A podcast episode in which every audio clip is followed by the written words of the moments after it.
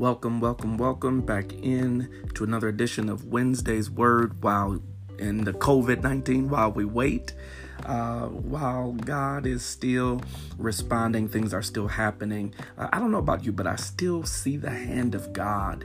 Um, there has been tragedy, there has been loss, there has been illness and ailment, but I'm telling you, God is still working things out for um, our good. And so I encourage you in this season to just uh, don't get caught up in, you know, this season or this moment of complaining. Oh my gosh, when, when are things going to go back to normal? When are things going to change back? Back and when do I go back to work and all of these when do my children go back to school all of these things. Listen uh, i challenge you pause in this moment and see the hand of god. See that god is still moving and working things out for our good. Listen as always, we want you to connect and to stay connected. So I am just uh, excited about what God is doing. I want you to take some time, come and uh, check us out on um, during this virtual church season uh, Restoring Faith Ministries. Uh. We are on Facebook. We are on Zoom. Um, the Lord is definitely stretching us in different areas. Uh, brothers and sisters, don't get lost in this moment. Don't get complacent with um, the lack of assembling, uh, personal or and physical assembly that we can't do in this moment, but really find the avenues to connect and to stay connected. All right. So listen, on today's uh, episode, I want to really uh, sort of switch um, the the direction of which we've been going. I normally would open up with a scripture and talk about that scripture. Well, I want to change it up a little bit, and so I'm I'm hoping you grant me a little bit of grace in this area.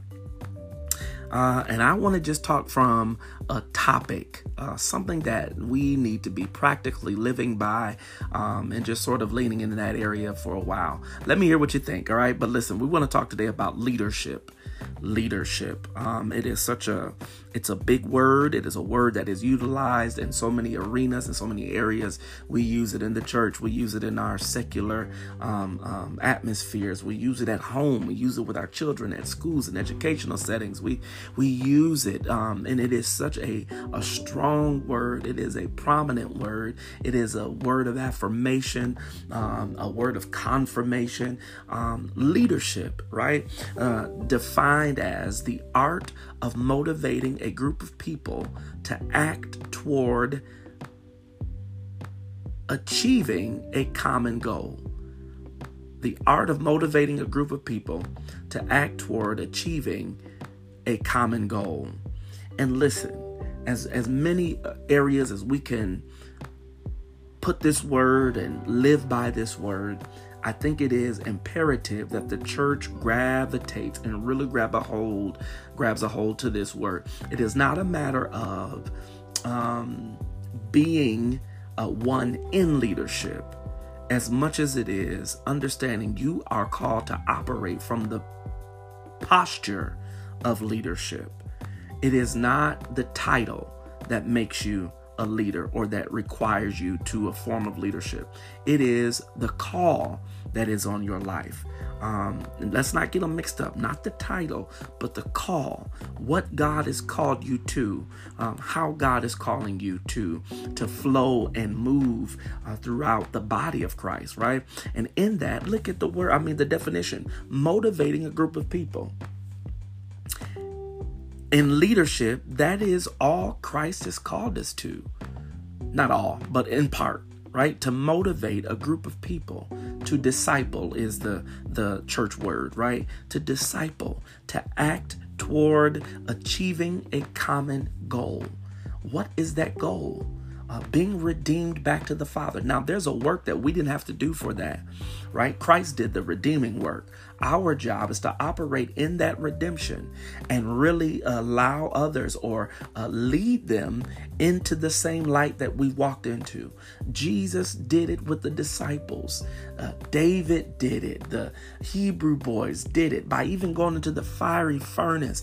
Uh, they were able to lead people uh, to the way of God. They were able to open up their eyes so that they could see that God is indeed uh, the redeeming and delivering God. That's all. That's part of what God wants to get out of your life, beloved, so that people can see you not by what you say, but by what you do, that you lead by example, right? It is motivating, it's an art to motivate. It is an art to uh, to connect and to be able to uh, to deal with certain people on different levels, but that can encourage them and motivate them to move in the direction that you've been called to.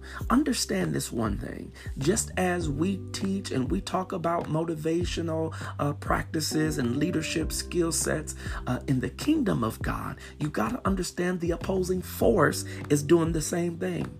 While we're promoting, right, our common goal as in heaven, as in Jesus Christ, as in eternal salvation uh, from uh, condemnation, uh, there is the opposing force that's teaching uh, the opposite.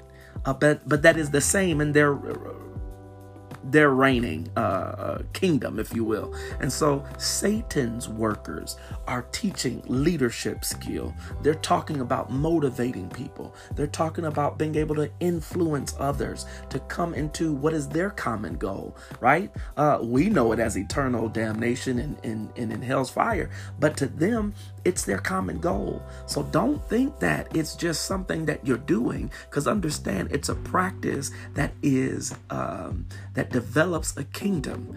It is a practice that enlightens.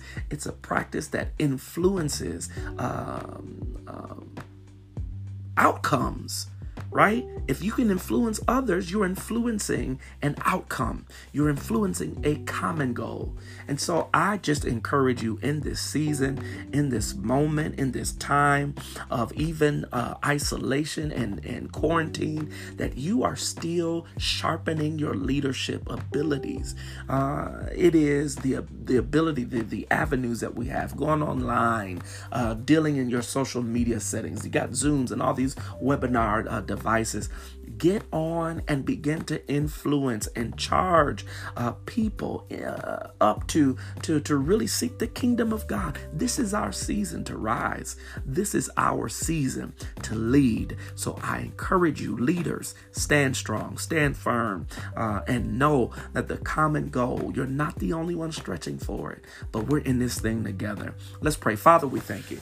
We thank you, God, for just the ability to lead. We thank you, God, that even in the garden, you equipped Adam to lead. You equipped man to lead, Father. And so we're asking that as we operate in that vein, as we're stretching out into areas that seems to be uncharted, that God, you would indeed uh, empower us and to allow us to feel and walk in the authority that you've given unto us. We thank you now for being more than able to do it. We thank you, God, that you have called us to something that is not bigger than us, but that God, that we're equipped to handle. We can do it, Father. So we ask that you give us in. Uh, uh, ideas that are uh, ingenious, that you would give us uh, innovative ideas, creative ideas, and how we are to lead, oh Father, how we are to be examples in the kingdom. Give us charge, oh God, that we can walk right before you when we go to work, when we're on our daily conversations, when we're uh, in interactions through uh, the internet or at the stores, that Father, our influence uh, that will cause a light to shine in somebody's darkness would be brighter than ever ever. We thank you now for doing so. We give you glory and honor. Encourage our hearts and our minds. We bind fear in every form of it. We thank you now, God, for this next dimension, this next level that you're calling us to. We give you glory and honor. We give you thanks in Jesus' name. Thank God. Amen. Listen, uh, go and lead. Lead your families. Don't just send them. Lead your family. Show them how to do it. Lead your friends and your loved ones, and even lead your enemies by your lifestyle. Uh, I encourage you. Uh, I look forward to seeing you on next week, Wednesday's Word, while we wait. God bless you.